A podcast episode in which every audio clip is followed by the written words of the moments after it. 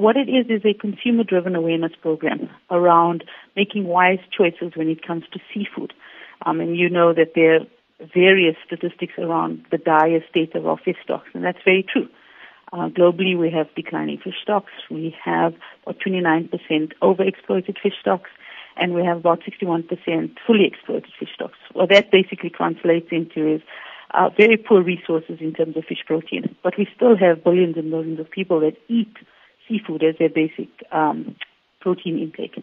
Now, what the SASSI program does is it, it basically informs consumers to make wise choices, and in doing so, it enables people to affect the seafood supply chain, going from the consumer to the, the consumer's action having a, an effect on what the retailer does in terms of procuring uh, sustainable seafood, and then that has an often effect on the industry in terms of how they catch, catch. Ultimately, what benefit does this have to the environment? Absolutely every benefit. If you look at it, it's a cumulative effect on what we're removing from the ocean, how we're removing it, and how much we're removing, which in, in itself has a conservation status.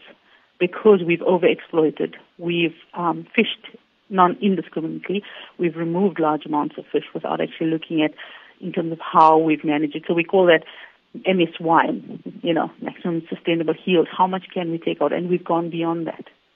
Um, so by us making wise choices, we're affecting that in terms of what we can remove and how much we can remove. So we we we're managing our stocks better because we're choosing not to eat species that are in dire need. So I know you're coming to Durban to our famous Victoria Street fish market here. Tell me about the story. Famous Victoria, it is famous. Um, the reason we're launching in Durban is um, a few, I think it was last year or a few years ago, there was a um, a retailer that was selling what we would call red listed species. Those are species we do not want you to eat and we do not want suppliers to catch. We do not want fishermen to remove because they are so vulnerable.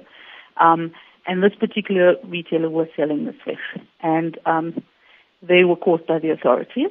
And in the magistrate's court, which is unprecedented, the magistrate actually ruled that this particular um, retailer should go and be trained in terms of the SASSI training program uh, in terms of what they should and shouldn't buy and what they should and shouldn't um, procure and sell to their consumers, which is an amazing success story for us. Has the situation been brought under control? Oh, my goodness, no, there's lots of similar issues.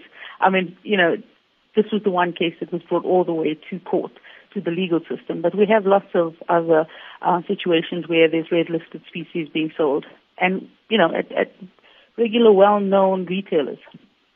And it's something that the, the SASSI program constantly is challenged with how to best inform our consumers, which will then how to best inform our retailers. And we have other programs where we target